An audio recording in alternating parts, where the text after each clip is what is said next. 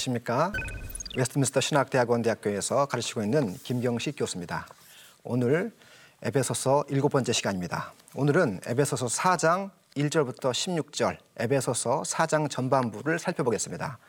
오늘의 요점을 한 세 가지로 정리해 봤습니다. 첫 번째가 부르심에 합당하게 살아간다는 것은 어떻게 살아가는 것인가를 살펴보겠습니다. 두 번째로 교회에 영적 리더들을 주신 이유가 무엇인가를 한번 살펴보겠습니다. 마지막 세 번째로 성도들에게 은사를 주신 궁극적인 이유가 무엇인가, 그 목적이 무엇인가를 살펴보겠습니다. 오늘 본문의 내용을 큰 그림으로 단락 구분해 보겠습니다. 본문은 공동체를 통해 성숙해 가라는 권면을 다루고 있는데 두 부분으로 나눌 수가 있습니다. 첫 번째가 1절부터 6절까지 교회 하나됨을 지키라라는 그 교회 연합과 통일성에 대한 이야기를 다루고 있다면 7절부터 16절은 다양성을 통해 성숙해 가라라는 교회의 다양성을 설명한 내용입니다. 3장 14절부터 21절까지 주로 개인적인 차원에서 영적 성숙을 이야기했다면 오늘 본문은 공동체 차원에서 영적 성숙을 이야기하는 거라고 볼 수가 있겠습니다. 먼저 1절부터 6절까지를 한번 살펴보겠습니다. 여기서 바울은 교회의 하나됨을 힘써 지키라고 에베소 성도들을 고면합니다. 그러므로 주 안에서 갇힌 내가 너희를 권하노니 너희가 부르심을 받은 일에 합당하게 행하여 1절은 4장부터 6장 전체 주제문이라고 볼 수가 있겠습니다. 부르심에 합당하게 행동하라. 부르심에 합당하게 걸어가라. 라는 이 말이 4장부터 6장의 전체 주제문이고 나머지 4장부터 6장은 이 주제를 뒷받침하는 구체적인 권면이라 볼 수가 있겠습니다. 자, 1절에 다시 보면요. 이렇게 시작합니다. 합당하게 행하여라고 하지 않고 그러므로라고 시작합니다. 그러므로 너희가 부르심을 받은 일에 합당하게 행하라라고 말합니다. 이 그러므로라는 접속사는 굉장히 중요한 단어입니다. 왜냐하면 이 그러므로라는 단어는요. 에베소서 전반부 다시 말해서 1장부터 3장 전체의 내용을 가리키는 내용입니다. 1장부터 3장 내용이 어떤 내용입니까? 하나님께서 하신 일, 하나님께서 에베소 성도들을 위해서 하신 일을 기록한 내용입니다. 다시 말하면 1장부터 3장은 은혜에 관한 내용이죠. 그리고 이제 4장에 와서부터는 성도들의 책임을 설명합니다. 하나님께서는 우리에게 책임을 요구하시기 전에 먼저 은혜를 주십니다. 바로 1절이 그 말씀을 주고 있는 거죠. 복음에 합당하게 행하라 라고 말하기 전에 그러므로 하나님의 은혜를 먼저 생각하라고 얘기합니다. 바울은 1절에서 부르심을 받은 일에 합당하게 행하라고 설명합니다. 이 행하다는 말은 문자적으로 걸어가다, 도보로 걸어가다, 발로 걸어가다라는 뜻입니다. 이 단어는 과거 예수 믿지 않는 상태의 이방인들한테도 썼던 단어입니다. 1, 2장 1절에서 과거 허물과 죄로 죽었던 사람들이 허물과 죄 가운데서 행했습니다. 걸어 다녔습니다. 그러나 이제 회심을 하고 나서 예수를 믿고 나서 사람들은 회심에 걸맞게 행하고 걸어가야 된다고 얘기합니다.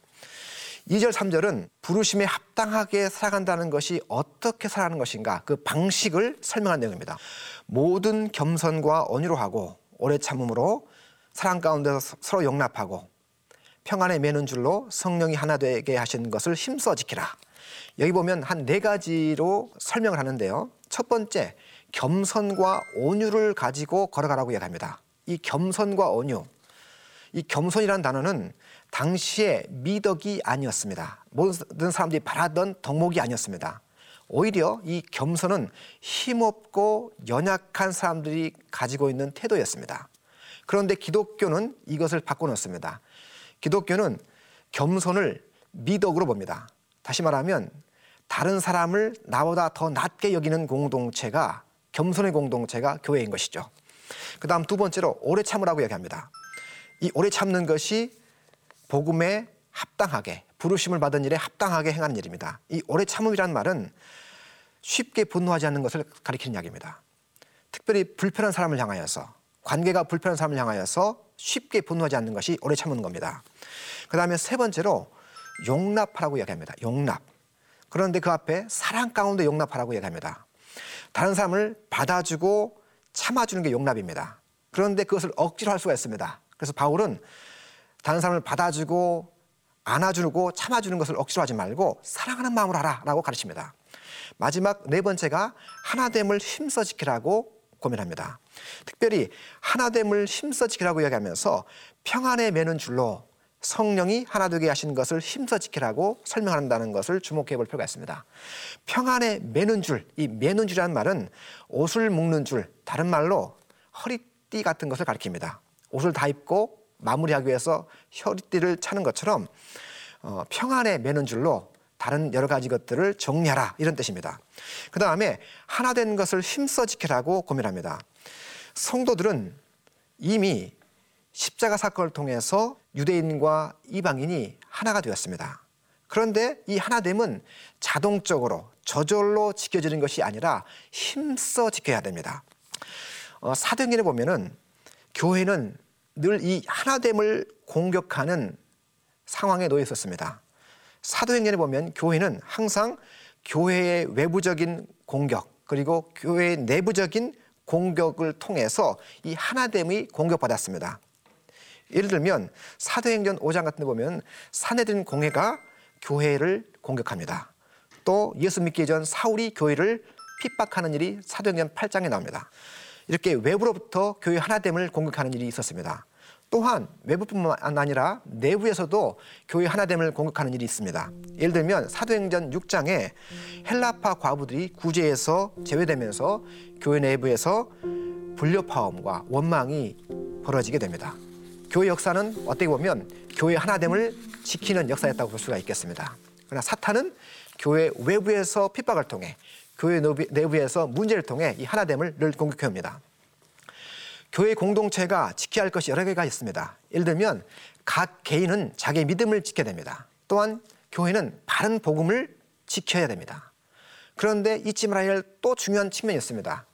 그 중요한 부분은 다름 아닌 교회가 교회의 하나됨과 연합을 힘써 지켜야 된다는 것이죠. 자, 이제 4절부터 6절. 사도 바울은 성도들이 부르심을 받은 일에 합당하게 살아가야 할 그 이유로 하나됨에 호소합니다. 4절부터 6절에 총 7개의 표현이 등장합니다. 근데 그 단어, 단어 앞에 다 하나라는 단어가 붙어 있습니다. 4절을 보겠습니다. 먼저 몸도 하나고 성령도 한 분이라고 얘기합니다. 바울이 몸을 먼저 언급한 이유는 이게 우리 몸을 가리키는 게 아니고 교회, 그리스도의 몸으로서의 교회를 설명하기 위해서입니다. 교회는 그리스도의 몸인 교회는 이방인과 유대인이 이미 하나 되어 한 몸이른 교회죠. 두 번째로 성령님도 언급합니다. 성령도 한 분이다. 왜 성령을 언급할까? 그 이유는 바로 앞에 나옵니다. 성령이 하나 되게 하신 것을 힘써 지키라. 3절입니다. 한 분 성령님께서 이방인과 유대인들을 한 몸 되게 하셨습니다. 고린도전서 12장 13절 보면 비슷한 말이 나옵니다. 우리가 유대인이나 헬란이나 종이나 자유인이나 다 한 성령으로 세례를 받아 한 몸이 되었다라고 성령께서 우리를 한 몸으로 묶으셨다고 이야기합니다. 자, 그 다음에 부르심의 한 소망이라는 말을 사용합니다. 이 부르심의 한 소망이라는 것은 예수님의 통치를 받고 살아가는 상황을 말하죠. 부르심의 한 소망. 예수님의 한 분을 안에서 예수님의 통치를 받으며 살아가는 한 소망을 말하는 겁니다. 5절에 주도 한 분이고 믿음도 하나고 세례도 하나라고 이야기합니다. 여기 주도 한 분이라는 말은 믿음도 하나라는 말과 관련시켜서 설명해야 됩니다. 주를 믿는 믿음이 하나라는 뜻입니다. 믿음의 대상이 주님이고 따라서 이방인이 갖고 있는 믿음 따로 유대인이 갖고 있는 믿음이 따로가 아니라 모두 다 한 분한 주님을 믿는 한 종류의 믿음이라고 말하는 것이죠. 여섯 번 6절에 하나님도 한 분이시니 곧 마녀 주시라. 여기 이제 하나님을 소개합니다. 이 하나님은 이 세상과 온 우주를 다스리는 진정한 통치자시고 주관자죠. 참 신은 하나님 한 분입니다. 라는 이야기입니다. 바울은 성도들이 부르심에 받은 일에 합당하게 살아갈 이유로 하나됨에 호소하고 있습니다. 에베소 교회의 이방인들이 민족적 경계를 뛰어넘어 하나가 되었기 때문에 그 부르심에 걸맞게 살아가라 라고 고민하는 것이죠. 이 성도들이 합당한 삶, 삶을 시간을 따져서 현재와 과거와 미래 그리고 또한 삼위 하나님의 사역과 관련해서 설명할 수가 있습니다. 첫 번째, 과거에 예수님께서 십자가에 죽어 주셨습니다. 그는 우리의 화평이셨기 때문에 둘로 하나를 만드셨습니다. 과거 예수님이 십자가 주신, 죽으신 사건을 통해서 우리가 하나 되었습니다. 그 다음에 현재 성령님과 관련된 이야기인데요. 성도들의 각 마음 속에 그리고 성도들의 공동체 속에 성령님께서 들어오셔서 우리를 하나 되게 하십니다. 에베소서 4장 3절에 성령이 하나 되게 하신 것이란 말을 사용하고 있습니다. 마지막으로 미래와 관련되어 있습니다. 미래에는 부르심의 한 소망과 관련된 이야기인데 결국 하나님의 통치를 받으며 유대인과 이방인이 한 교회에서 그리스도의 한 몸 안에서 통치를 받는 그것을 설명하는 겁니다. 부르심을 받은 일에 합당하게 살아간다는 말은 하나님과 성도 개인의 수직적이고 개인적이고 내면적인 관계를 잘 유지하는 것으로만 생각하면 안 됩니다. 개인적인 측면이 전부가 아니라는 것을 이 본문을 통해 확인해 볼 수가 있습니다. 부르심에 합당하게 살아간다는 이야기는 교회 공동체 안에서 다른 성도들과 함께 겸손과 온유, 오래 참음, 사랑 가운데 용납함을 통해서 성령님께서 이미 성취해 놓으신 하나됨을 지켜가는 일을 통해서 나타나는 겁니다. 다시 말하면 주님과의 친밀하게 동행하는 삶이 신앙생활의 전부가 아닙니다. 에베소서는 그렇게 가르치지 않습니다. 주님과 친밀하게 살아가는 삶은 교회 공동체 안에서 다른 성도들과 함께 살아가는 삶으로 표현되어야 됩니다. 주님과의 관계는 교회의 하나됨을 지켜는 모습으로 반드시 드러나야 된다고 가르치고 있는 겁니다. 오늘 교회에서 성도들은 자기의 상처를 드러내기를 꺼려합니다. 그리고 가면 뒤에 숨습니다. 그리고 서로 다른 사람의 삶에 관심을 두지 않습니다. 사적인 영역이 있다, 프라이버시가 있다고 생각하기 때문에 그렇습니다. 그러나 여러분, 교회 공동체는 드러난 약점과 상처를 공격하는 공동체가 아닙니다. 오늘 말씀처럼 사랑하고 덮어주고 함께 울어주는 공동체입니다. 그래서 하나 되는 것이 교회 공동체이죠. 이 공동체 안에서 우리의 신앙을 표현하는 것이 복음에 합당하게 살아가는 것입니다.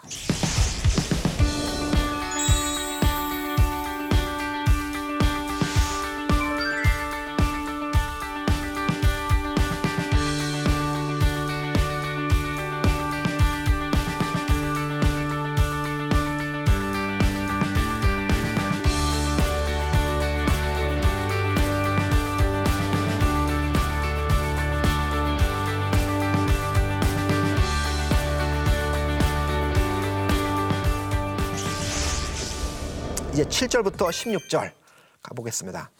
이 본문은 다양성을 통해서 성숙해 가라는 권면입니다. 이 본문의 이 단락의 주제는 교회 안의 다양성이라고 어, 설명할 수 있습니다. 이 본문은 신앙 공동체의 성숙을 위해서 하나님께서 주신 은사들을 다루고 있습니다. 교회의 하나됨은 무엇일까? 교회 하나됨은요, 다양성을 무시하지 않는다는 것을 알 수 있습니다. 교회 하나됨을 추구하면서 다양한 생각과 의견을 무시하고 100%의 만장일치를 요구하는 것은 교회 하나됨이 아닙니다. 교회 하나됨은 다시 말해 다양성을 무시하지 않는다고 오늘 본문을 말씀합니다. 이 단락에서는 바울이 두 가지 비유를 통해서 성도들의 하나됨을 설명합니다.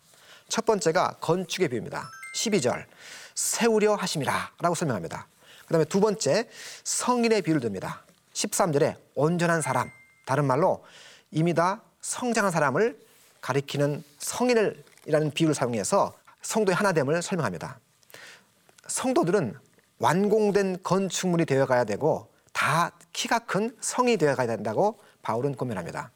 이제 7절로 가보겠습니다. 7절 우리 각 사람에게 그리스도의 선물의 분량대로 은혜를 주셨나니 여기 은혜를 주셨다는 말을 주목해 볼 필요가 있습니다. 왜냐하면 바울은 에베소서 3장 7절에서 내게 주신 하나님의 은혜의 선물을 따라 내가 일꾼 되었다라고 설명했습니다. 하나님은 바울에게 은혜를 주셔서 사도로 삼으셨습니다.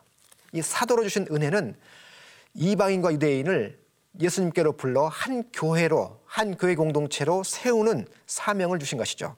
그런데 바울은 이 은혜를 사도인 바울에게만 주신 게 아니고 오늘 본문에 보면 이 은혜를 성도들에게도 주셨다고 이야기합니다. 성도들에게도 각 사람에 맞게 은혜 주셨다고 이야기하죠. 그래서 교회를 하나 되게 세워가는 사명을 바울에게만 주신 게 아니고 성도들에게 주셨다고 이야기합니다. 또한 이 단락은 성령님이 하신 일과 예수님께서 하신 일을 또한 설명하기도 합니다. 먼저 4장 3절에 보면은 성령님께서 교회의 일치와 연합을 이루어 놓으셨습니다. 성령이 하나 되게 하신 것이라고 설명합니다. 그런데 또한, 또한 예수님께서 하신 일을 또 기록합니다. 7절과 11절이죠. 이제 예수님께서 교회의 일치와 연합을 위해서 은사들을 주시고 있다라고 설명합니다. 8절에 가서 보면 바울이 구약 성경을 인용합니다. 이 본문은 시편 68편 18절을 에서 온 내용인데요. 예수님께서 선물을 주셨다는 내용을 설명하기 위해서 인용되는 본문입니다. 바울은 이 시편을 통해서 하나님께서 과거에 이스라엘 백성들에게 특별한 사람들을 선물로 주셨다는 이야기를 하려고 합니다. 그러면서 지금도 교회에 영적 리더들을 선물로 주셨다라고 설명하고 있는 겁니다. 특별히 9절과 10절에 보면 예수님께서 이 땅에 오셔서 하신 일들을 설명합니다. 성휴신 사건과 그 이후 승천 사건을 설명하죠. 9절에 땅의 아래 낮은 곳이란 말은 아래 낮은 곳 다시 말하면 땅, 땅 다시 말하면 낮은 곳 이런 뜻입니다. 따라서 이, 이 땅이란 말은 예수님의 성육신을 가리킨 이야기죠. 10절에 예수님의 승천을 가리킵니다. 그가 곧 하늘 위에 오르신 자니 이는 만물을 충만하게 하려 하심이라. 만물을 충만하게 하기 위해서 예수님이 승천하셨습니다. 이 말은 예수님께서 온 세상을 하나님의 임재로 가득 채운다는 이야기입니다. 무슨 이야기일까? 이것은 어, 예수님께서 하늘에 오르셔서 온 세상을 통치하신다는 이야기죠. 하늘과 땅에 있는 모든 것들을 예수님의 발 앞에 복종시키는 그 일을 가리켜서 만물을 충만케 한다라고 표현한 겁니다. 이 하나님의 통치는 이미 하늘에서 이루어졌습니다. 그러나 아직 땅에서는 이 통치가 완벽하게 성취된 것은 아닙니다. 왜냐하면 아직 이 땅에서는 유대인과 이방인이라고 대표되는 사람들의 민족적 갈등과 반목이 남아있기 때문에 그렇습니다. 그래서 예수님은 땅에 있는 교회 하나됨을 성취하기 위해서 교회에 영적 리더들을 선물로 주십니다. 이게 바로 11절에 있는 이야기입니다. 다섯 부류의 사람이 나옵니다. 사도, 선지자, 복음 전하는 자, 그리고 목사와 교사. 사도는 우리가 아는 것처럼 열두 사도 그리고 바울을 포함하죠. 선지자들 이 선지자들은 예수님을 직접 만나지 못했지만 교회나 개인에게 하나님의 말씀을 전했던 사람들 가르칩니다. 복음 전하는 자 대표적으로 빌립이 있습니다. 사도행전 21장 8절 보면은 사마리아 복음 전했던 그 빌립을 가르쳐서 빌립 전도자라고 전도자 빌립이라고 소개합니다. 그리고 이제 목사와 교사가 등장합니다.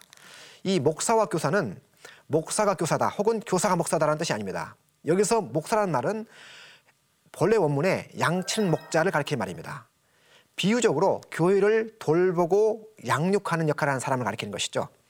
예수님이 목자장이고 교회 리더십은 목자들입니다. 그리고 이 중에서 교사는 뭐냐면 목자 중에서 교회를 양육하고 돌보는 사람들 가운데 가르치는 은사를 가진 사람을 가리키는 내용이죠.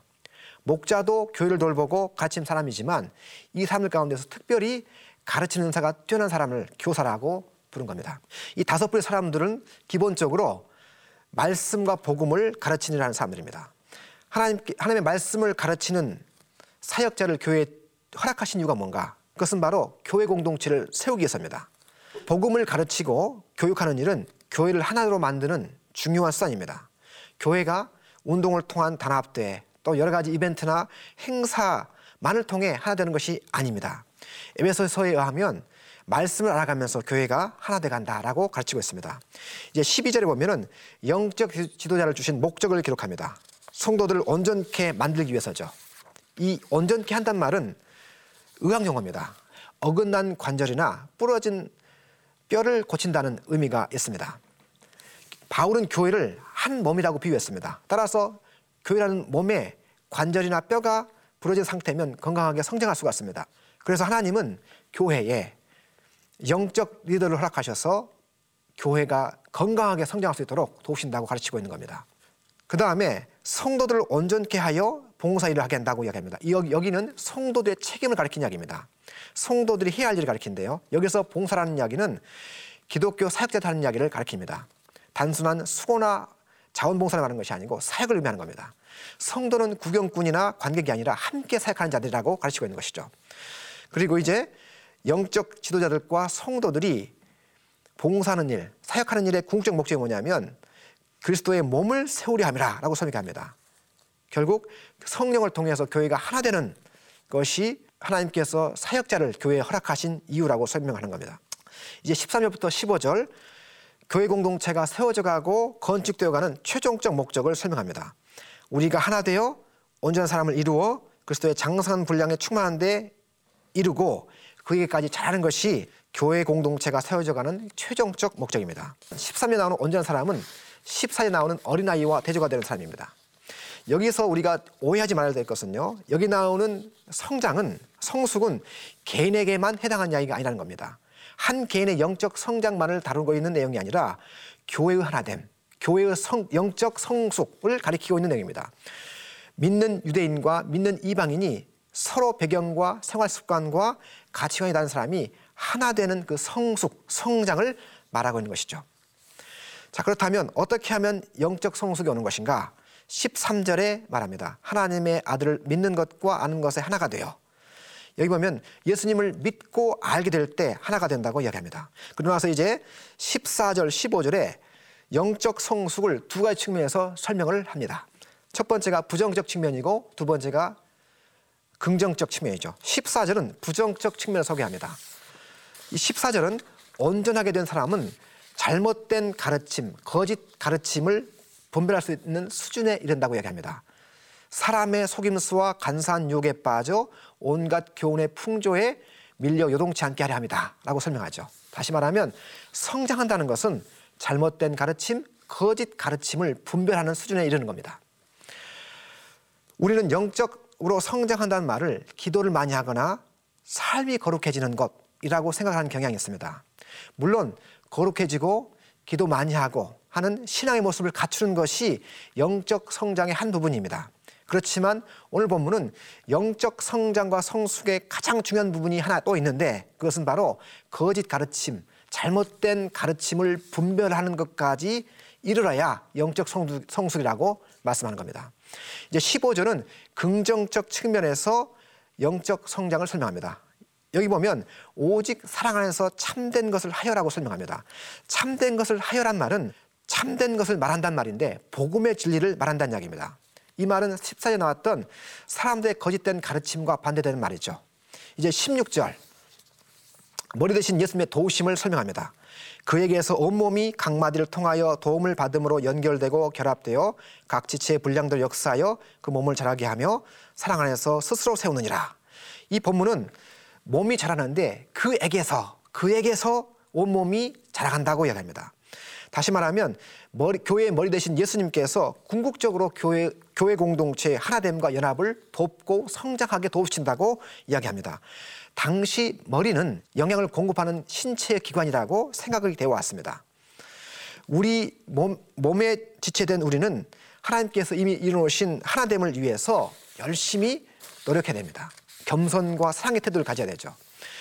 하나님께서 우리에게 은사를 주신 이유는 자기 자랑, 자기 만족을 위해서 주신 것이 아닙니다. 교회 공동체를 세워가고 다른 사람들의 신앙을 성장시키도록 허락하신 것이 은사이죠. 특히 기억할 것은 예수님께서 교회가 성장하도록 사람을 선물 주셨다. 영적 리더들을 선물 주셨고 은사를 선물로 주셔서 교회가 성장하도록 성숙해 가도록 돕고 계신다고 가르친다고 가르친다는 점입니다. 오늘 적용 말씀을 한번 살펴보겠습니다. 첫 번째로 하나님은 책임을 요구하시기 전에 은혜를 주시고 있습니다. 우리에게 요구하기 전에 먼저 은혜를 주신 분임을 알 수가 있습니다. 4장 1절에 그러므로라고 시작하고 있기 때문입니다. 두 번째로 부르심에 걸맞는 삶은 교회 하나됨을 힘써 지키는 행동으로 표현되어야 된다고 오늘 말씀은 우리에게 가르칩니다. 마지막 세 번째는 개인의 영적 성장은 반드시 신앙 공동체를 통해서 이루어진다고 가르치고 있습니다. 교회 안에 다양한 기질을 가진 사람들이 있습니다. 이 사람들은 나를 성장시키기 위해서 하나님께서 허락하신 선물입니다. 나하고 맞지 않는 분이 교회 안에 솔직히 있습니다. 물과 기름처럼 섞이지 않는 분들이 교회 안에 있죠. 또 가시처럼 상처를 주는 분도 교회 안에 계십니다. 마치 신발에 들어간 모래 어, 알처럼 나를 힘들게 하고 불편하게 하는 사람도 있습니다. 그러나 오늘 말씀은 나를 성장하게 하는 사람들이 바로 나를 불편하게 하고 나와 다른 다양성을 갖고 있는 사람들, 사람들이라고 말합니다. 바로 그런 사람들이 나를 성장시키기 위해서 하나님께서 허락하신 선물입니다. 오늘은 에베소서 4장 전반부를 통해서 교회 공동체를 통한 성숙에 대해 살펴봤습니다. 다음 시간은 에베소서 4장 17절 이하의 말씀을 가지고 여러분을 찾아뵙겠습니다. 감사합니다.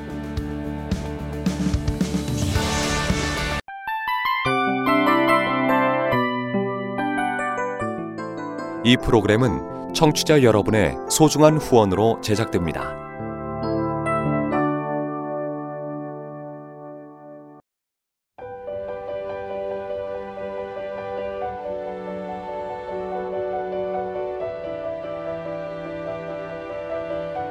세상에는 수많은 교회들이 있지만 더 깊이 있는 말씀 강해를 찾기 위해 크기로만 교회를 선정하지 않습니다. 보다 좋은 영적 콘텐츠를 더 많이 나누기 위해 방송비를 받지 않습니다. 1년 365일 복음만 전하고 싶어서 우리는 광고를 하지 않습니다. 온누리의 복음을 땅끝까지 CGN TV와 함께 땅끝 선교사가 되주세요.